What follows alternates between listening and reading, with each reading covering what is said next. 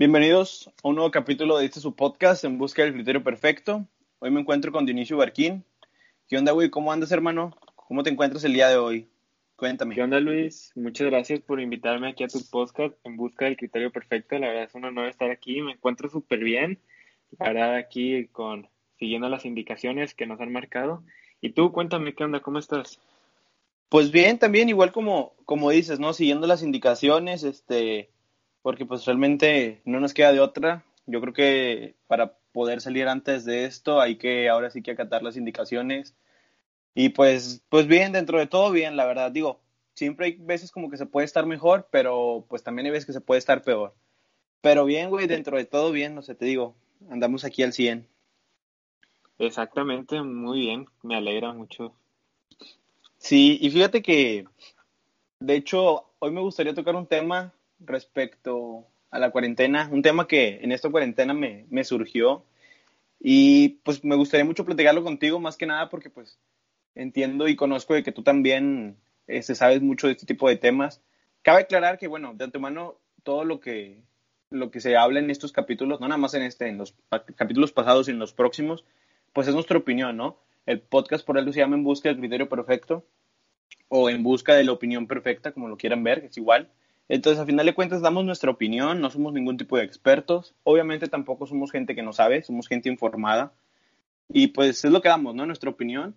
Y ahora sí, güey, te digo, me, me gustaría platicar contigo en este capítulo sobre un tema que, pues, siento que es muy importante y siento que es algo que muchos deberían de, de saber y estar informados y importarles, y es el tema de ahorrar, güey. ¿Tú qué tan importante crees que sea ahorrar, güey? Porque pues hay un gran dilema entre si es bueno o no es bueno ahorrar. Y pues quisiera platicar contigo de eso, porque bueno, también hay otra postura que dice que realmente el hecho de ahorrar no es del todo recomendable, que lo mejor es invertir. Pero cuéntame, güey, ¿tú qué opinas de todo ese tipo de cosas?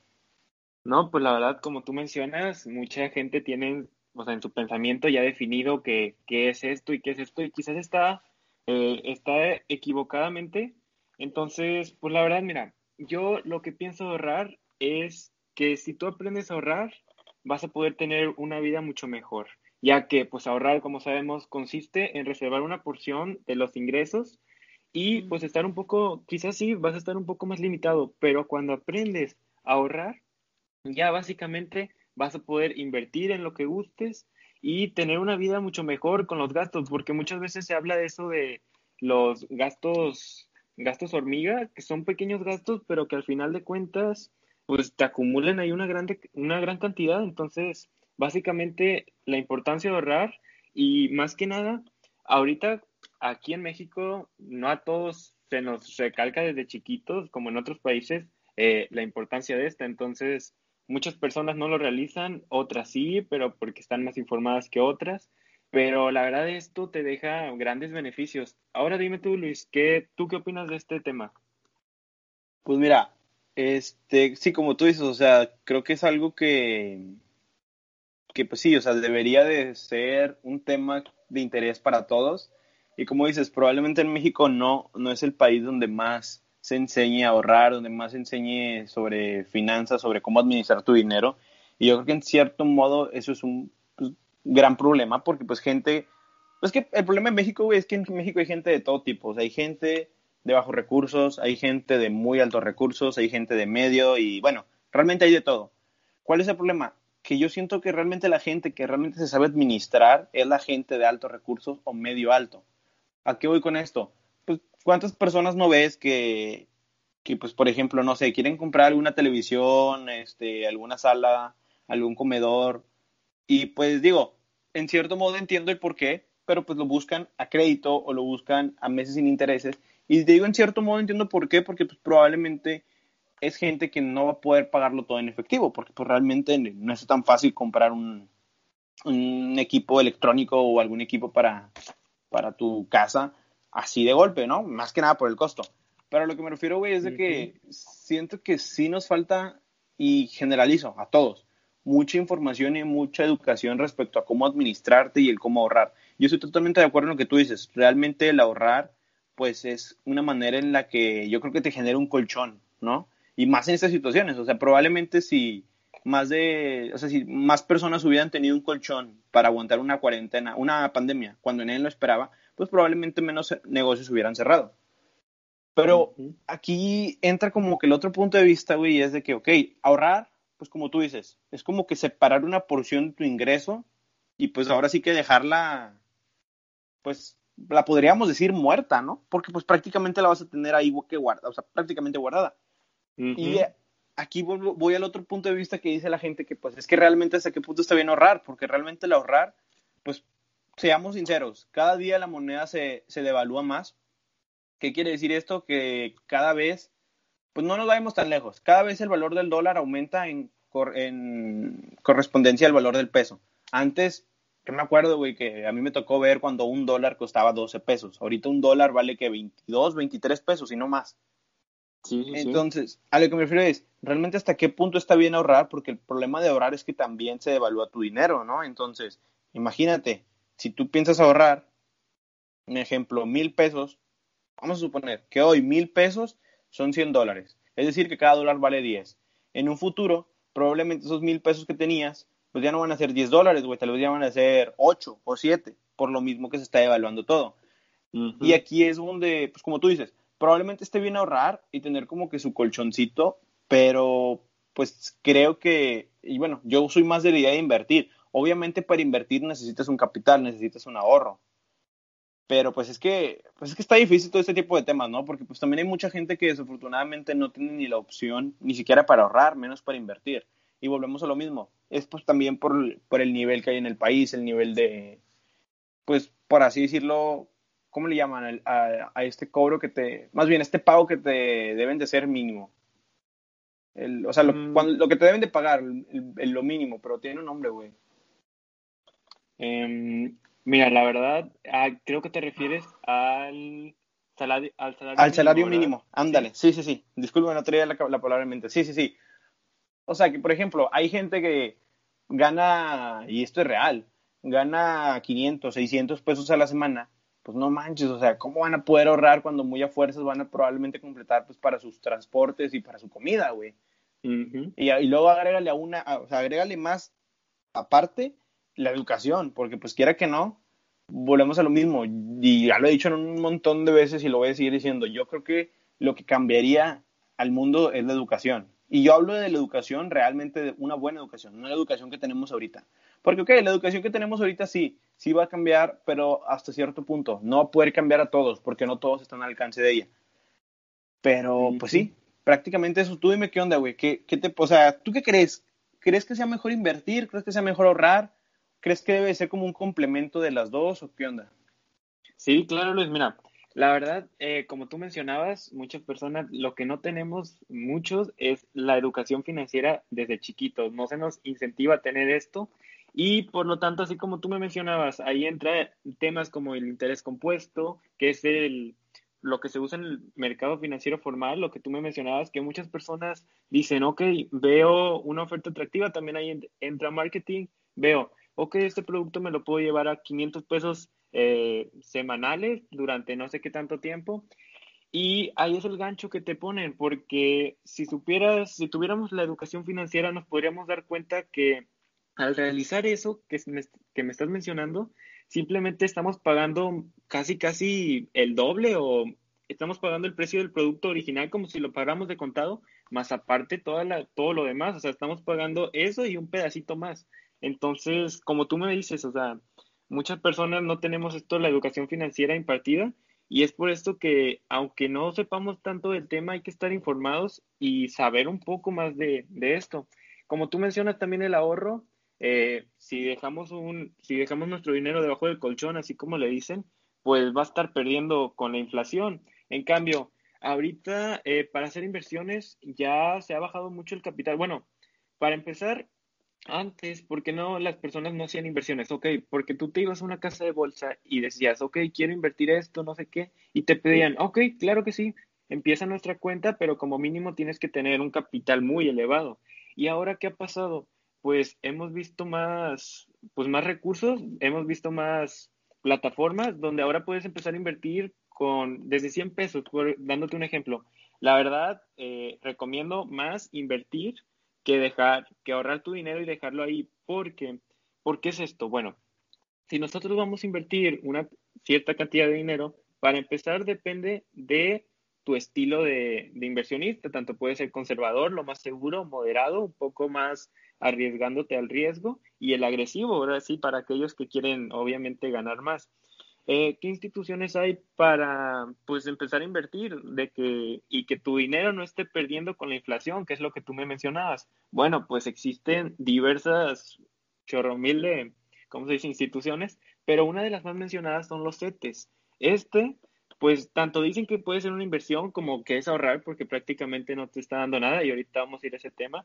Pues los CETES, ¿qué son? Bueno, la tasa de los CETES es la, es la tasa de la inflación más eh, la tasa real. Entonces, prácticamente ahorita la tasa está en 4.46%, pero eh, ¿por qué está así? Bueno, los CETES, prácticamente, ¿qué estás invirtiendo? Estás invirtiendo en deuda del gobierno, o sea, literalmente le estás prestando tu dinero al gobierno, por eso se dice que es más seguro, porque la probabilidad de que pues tu país caiga en quiebra pues es muy, es muy baja.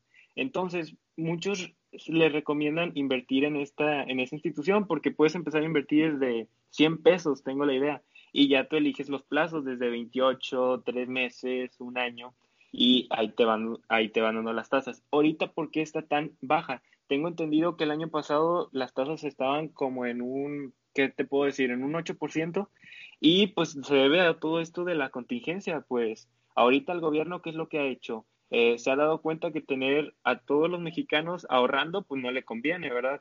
Entonces, ¿qué es lo que hace? Baja las tasas de estas instituciones de ahorro para que incentivar a la gente a empezar a gastar. ¿Incentivar qué es? Pues más que nada es algo que te están dando para obligarte a ti, o sea, bueno, que tú... Como motivarlos, ¿no? Ajá, motivarlos. A, a gastarlos. Si dices, pues esto me está pagando 4.6, literal, casi no es nada. Me está dando, por ejemplo, si tú invirtieras ahorita 100 pesos a 28 días, te estaría dando que unos 4 pesos, bueno, 4 pesos ya con el ICR, porque cabe entender pues que tienes que pagar ahí impuestos sobre la renta. Sí. Te estaría dando 4 pesos, una cosa así. Entonces, mucha gente, ¿qué es lo que dice?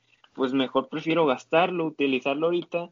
Y pues más que nada es lo que está pasando ahorita también podemos ver, ¿cómo se dice? Ahí, en estos, ya no estamos perdiendo con la inflación, o sea, simplemente tu dinero no se está devaluando, pero también hay otros, por ejemplo, invertir en UDIs, que ahí sí prácticamente estás evadiendo de que la inflación, tu dinero se va, o sea, está ahí estático también. Y pues más que nada siento que, que esto es lo que muchos no sabemos. De hecho, yo tampoco, yo también tenía la idea de que dejo mi dinero aquí conmigo, no está pasando nada. O sea, el dinero sigue estando aquí, sí. No, es que yo creo que es lo más seguro, güey. Es lo más seguro, ¿no crees? O sea, digo, es lo más seguro para las personas el saber que su dinero está, como dices, debajo de su colchón, en el banco, en alguna caja fuerte. O sea, es lo más seguro. Que en el momento en el que tú quieras lo quieres sacar, ¿no? Y por ejemplo, ese, ejemplo que tú mencionabas sí es muy bueno, es, una, es un ejemplo de inversión, sin embargo hay muchísimos más. ¿A qué voy con esto? Que pues probablemente tú dices, no, pues yo sí tengo el conocimiento para invertir, ok, va, dale. Pero, por ejemplo, yo en lo personal no tengo tanto el conocimiento para invertir en ese tipo de, de medios, pero pues sin embargo probablemente yo sí invirtiera, por ejemplo, no sé, en alguna criptomoneda, en alguna divisa, en algo por lo parecido.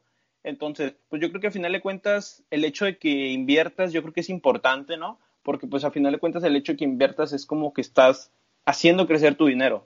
¿Cuáles son las inversiones más seguras que yo consideraría? Pues las inversiones en ti mismo, las inversiones en conocimientos en ti mismo.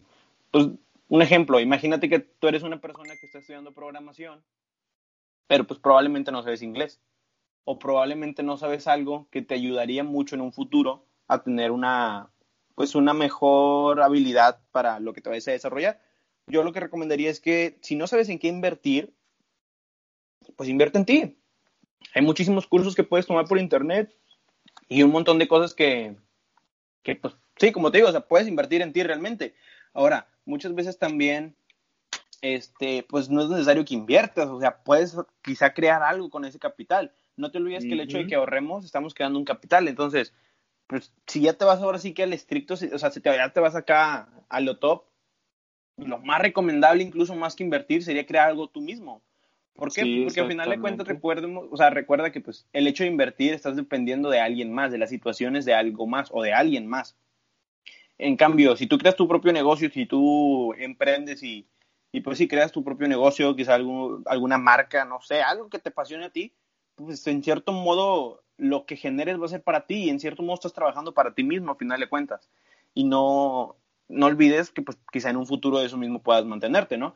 A final de cuentas, como dices, o sea, yo creo que hay mucha, mucha como motivación al hecho que gastemos y yo no le, es que sí es motivación, pero no es, o sea, creo que no es la palabra ideal.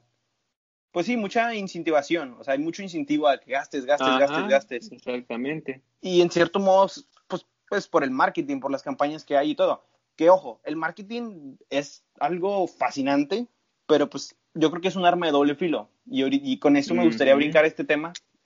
Eh, yo creo que el marketing es algo muy interesante, güey, porque pues en cierto modo en el marketing aprendes a vender ya sea un producto, un servicio, una idea, una mentalidad a alguien más. Y vender no me refiero al intercambio de un objeto o un servicio por dinero o por alguna compensación económica. Un ejemplo, imagínate que yo me pongo a platicar contigo, güey, y me pongo a hablar, no sé, por ejemplo, voy a decir así una tontería, de que la carne asada sabe mejor, este, cuando le echas un tipo de sazonador que cuando le echas uno diferente. En cierto modo, yo te estoy vendiendo una idea, no te estoy vendiendo ningún producto ni nada. Entonces, en cierto modo, también eso es marketing. ¿A qué voy con esto? Que creo que también este, muchas veces lo que pasa, y pues en cierto modo es normal, es que nos dejamos guiar por lo que dicen que puede ser. Eh, como tú decías, o sea, probablemente hay inversiones buenas, pero te dan una tasa muy baja y pues es como que mm, no sé hasta qué punto me convenga porque pues Sí, obviamente hay que dejar claro que también que el dinero fácil no existe y que no de un día para otro te vas a hacer millonario.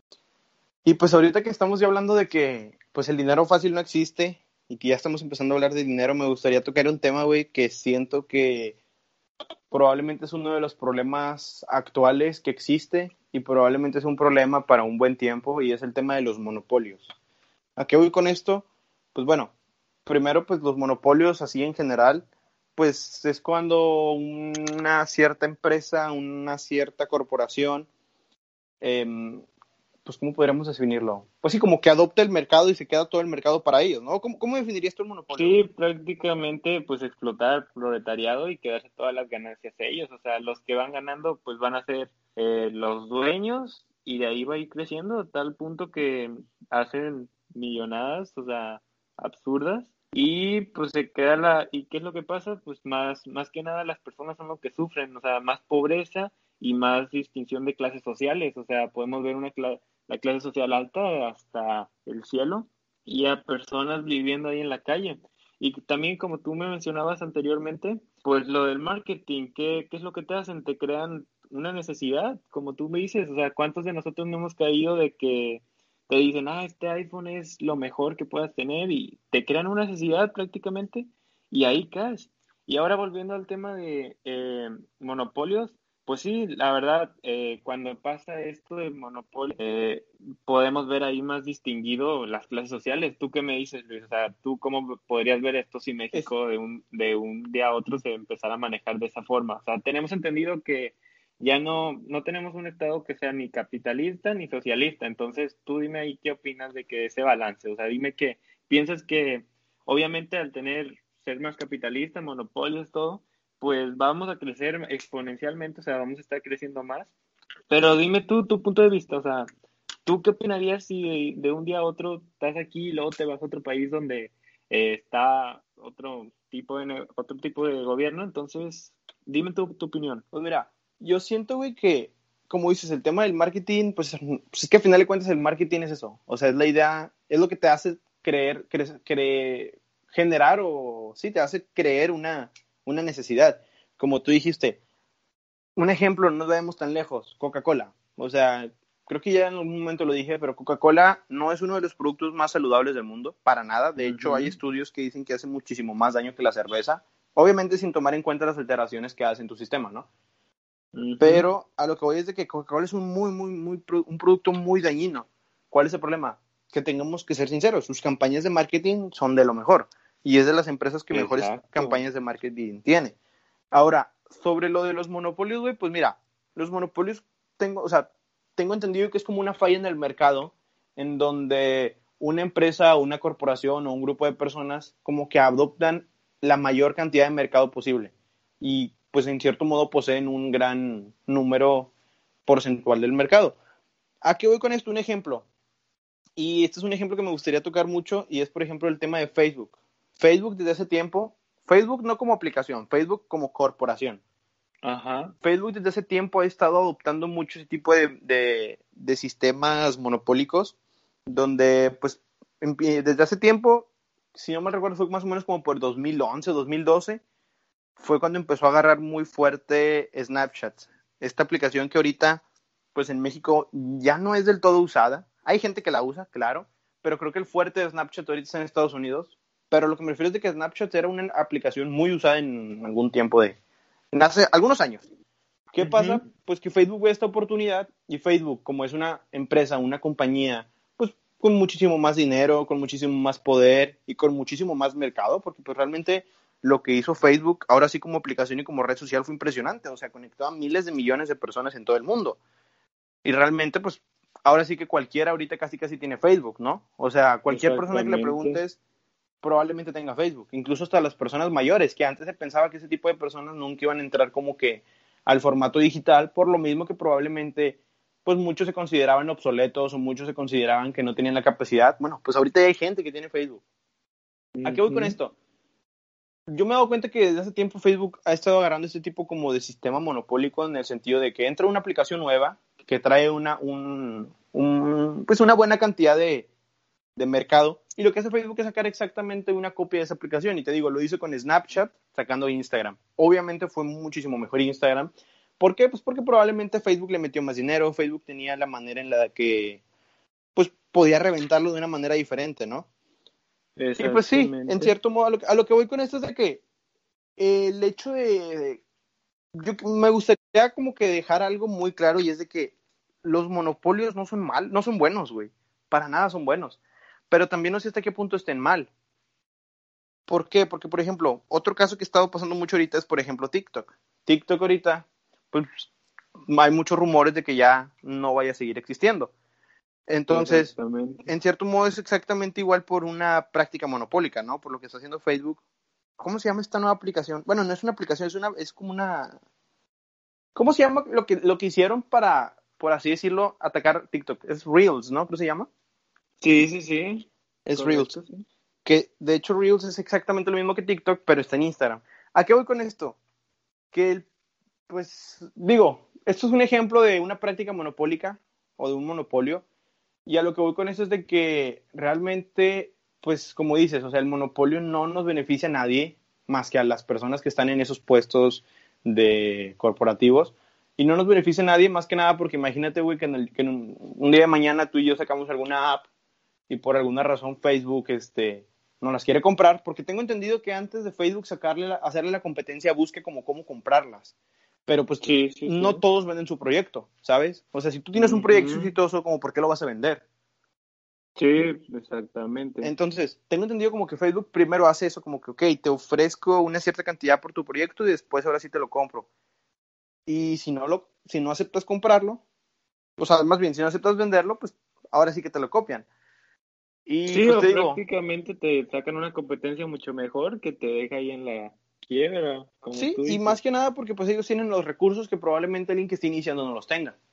Entonces, en cierto modo lo que están haciendo ellos es acaparar el mercado y no dar la opción a que nuevas aplicaciones entren. ¿Y qué están logrando con esto? Pues que no haya una competencia. Y pues cabe aclarar que la competencia es algo súper, súper importante. ¿Por qué? Porque la competencia lo único que beneficia es al, al consumidor, al cliente. ¿Por qué? Exacto. Porque si hay una carnicería en tu casa, en la misma cuadra de tu casa, pero sabes que atrás hay otra, pues te vas a ir con la que tenga mejor, tal vez mejor calidad de carne y mejor precio económico. Imagínate que las dos tienen la misma calidad de carne, pero una la da más barata que la otra, pues probablemente te vayas con esa. Pero ¿cuál es el problema cuando nada más hay una carnicería? Pues no tienes de dónde elegir. Lo que te den de calidad y lo que te cobran de precio lo vas a tener que comprar si realmente quieres el producto eso pasa mucho cuando no hay una buena competencia, ¿no? Sí, sí, sí, pues Luis. Y cabe mencionar también que, por ejemplo, así como tú me dices, o sea, el que más se ve beneficiado es el consumidor. Y en cambio, cuando también ahí entra mucho el gobierno, porque, por ejemplo, cuando hay más competencia y todo, el gobierno tiene que andar ahí, pues regulando de qué precios y todo. En cambio, cuando es un monopolio, ahí mismo eh, ellos mismos te pueden poner un precio elevadamente, o sea, excesivo y tú, pues prácticamente, ¿qué tienes que hacer? Pues pagarlo, o sea, si no, sino que ya no hay nada más de eso. Sí, y sí, exactamente. Y te digo, como dices, en cierto modo tiene que haber una regulación por parte del gobierno para poner precios y todo. Pero el problema es que cuando no hay competencia, pues ¿qué vas a regular? O sea, ¿me entiendes? No, no, hay, no hay nada que puedas regular. Y pues sí, o sea, está difícil. Y pues te digo, realmente yo creo que el problema no es tan, o sea, sí, el problema sí es de las empresas que hacen los, los ¿cómo se dice? las prácticas monopólicas. Pero, por ejemplo, hay una, hay una frase que, pues, la verdad a mí sí me, me, me ha pegado mucho, porque pues siento que sí, pues tiene mucha, mucha verdad, o sea, tiene mucha lógica en lo que dice, y es de que dice, hate the game, don't hate the player, que es como, odia el juego, no odies al jugador. Entonces, probablemente, sí, las prácticas monopólicas, estoy segurísimo, estoy totalmente de acuerdo en que Facebook tiene prácticas monopólicas, pero no sé hasta qué punto esté bien como odiar o tirarles a ese tipo de, de jugadores, porque al final de cuentas es un jugador cuando realmente el problema no tal vez no son ellos, es el sistema.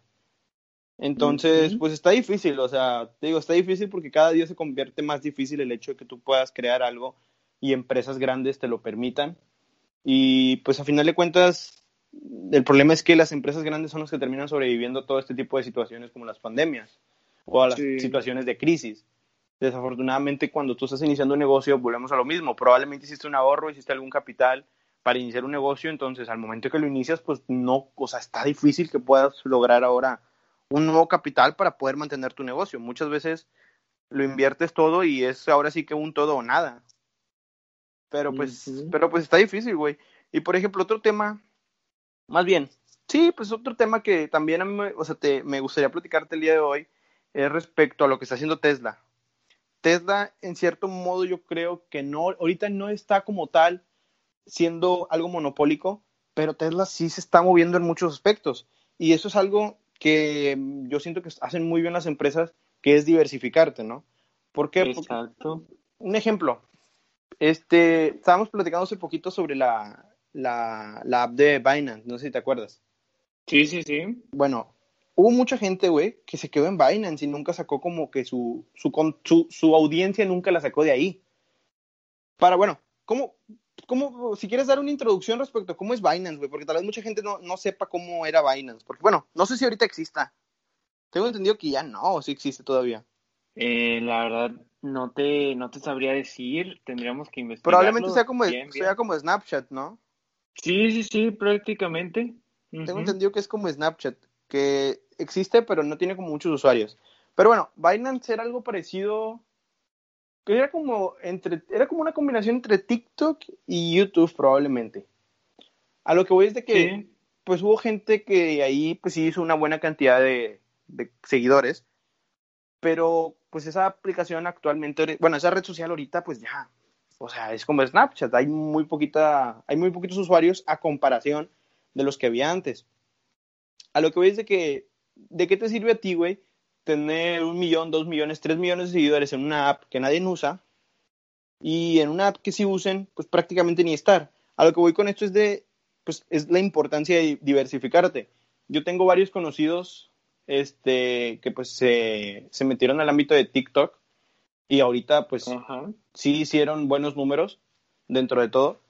Y ahorita lo que ellos están haciendo pues es empezar a generar contenido en Instagram y estar moviendo su audiencia de TikTok a Instagram, por lo mismo que pues te digo, tienes que diversificarte. Y aquí voy con diversificarte, pues no sé si supiste, pero hace unos días eh, hubo algo que le llaman splits. Splits en las bolsas de, en las acciones de Tesla, Amazon y Apple, ¿verdad? Ajá. Y creo que de, de una se hicieron cinco. A lo que voy con los, bueno, pues sí, los splits, ¿cómo, cómo lo definirías? Son, es como cuando una acción llega a valer mucho, ¿no? Se divide. Sí, se divide. es que Ajá, como tú dices, la acción de Tesla estaba ya prácticamente el precio por el cielo. Entonces, ¿qué es lo que hizo? Pues hizo split para dividirla, que fuera más accesible para el público y que más pequeños inversores, inversores empezaran a comprar. O sea, aparte de que no, no sé si también te enteraste, eh, que también hace unos días la acción de Tesla cayó un poco después de que grandes accionistas vendieran un poco de su participación. No sé si supiste, fue creo que antes del Sí. split. Pero pues obviamente con esto ya se está recuperando.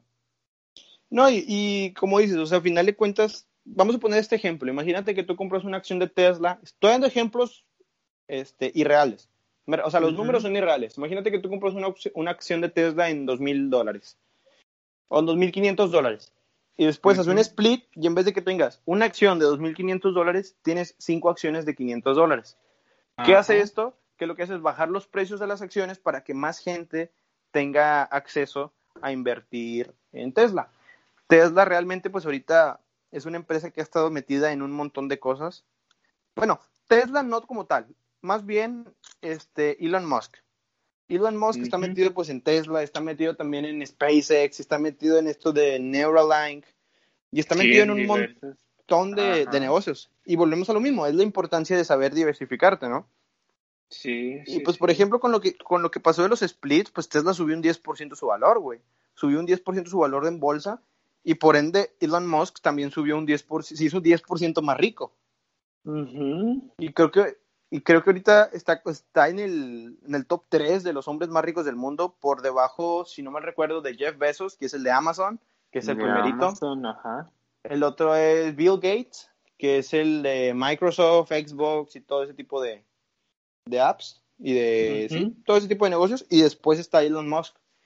Incluso Elon Musk está, o sea, te digo, con esto que hubo de los splits, ha rebasado a Mark Zuckerberg, que es el, pues el, el dueño de Facebook y todo ese tipo de, De negocios. Facebook, ajá. Por ejemplo, WhatsApp, este, pues también es de Facebook, ahorita que me estoy acordando. O sea, lo que es WhatsApp, sí. lo- o sea, tienen un chingo de apps estos güeyes. Ujú, exactamente. Y Se han sabido diversificar. este, Ajá. Y pues, por como ejemplo, también mencionas. Amazon, pues también Amazon está metido en, en la creación de autos este, eléctricos, también están ellos como que ahí buscando bien qué rollo con, con ir a la luna, bueno, más bien ir a Marte y, y lanzar cohetes al espacio y todo ese rollo. Y por ejemplo, una propuesta, o, o sea, ahora sí que hablando de Amazon, una propuesta que yo he visto y que está muy, muy, muy chingona es el hecho de que pues te entreguen tu paquetería por medio de drones, güey. De drones. Entonces- Oye, sí, eso estu- lo estuve viendo esta semana, esas noticias, y tanto iban a reducir los costos de pues transporte, como también te llega el producto, pues prácticamente en qué, qué será de tiempo, o sea, dependiendo de la ubicación. todo, Instantáneo, yo creo, o sea, es el momento. Exactamente. Sí, sí, sí. No, y siento que va a ser como un Uber, ¿sacas? De que tú pides el producto y te va a decir cuántos drones están cerca de ti y listo, te llega. Fíjate, ahorita que dijiste eso, güey, no sé si supiste también lo que está haciendo Tesla, que Tesla, mm, tengo entendido que ya tiene como un mes, un mes, un paseadito del mes que empezó con esto, pero yo hace poquito lo, lo escuché. De Tesla Ajá. Dating. No sé si lo escuchaste.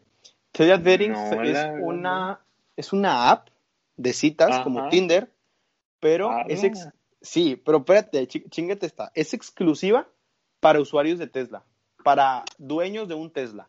Si tú quieres usar esa app, es una app exclusiva. Si tú quieres usar esa app, tienes que comprobar que tienes un Tesla. Entonces, te cuenta que, pues, imagínate, o sea, tienes un Tesla y vas a estar buscando chavas o chavos, no sé, este, que o sea, las personas que te van a salir ahí son gente que también es dueño de un Tesla.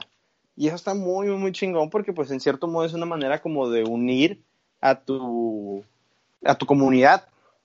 Ujú.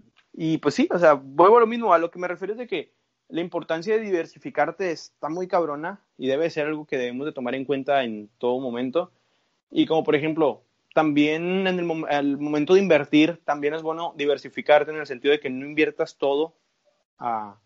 A una sola cosa. A una Sí, sola sí, ahí cosa. ya nos adentramos más a los fondos de inversión, como mencionábamos al principio, de que estábamos hablando de inversiones, estábamos yendo de que a la más segura, acá estamos ya metiéndonos más al tema de fondos de inversión, tanto también como mencionabas lo de las divisas, Forex, eh, también pueden ser centenarios.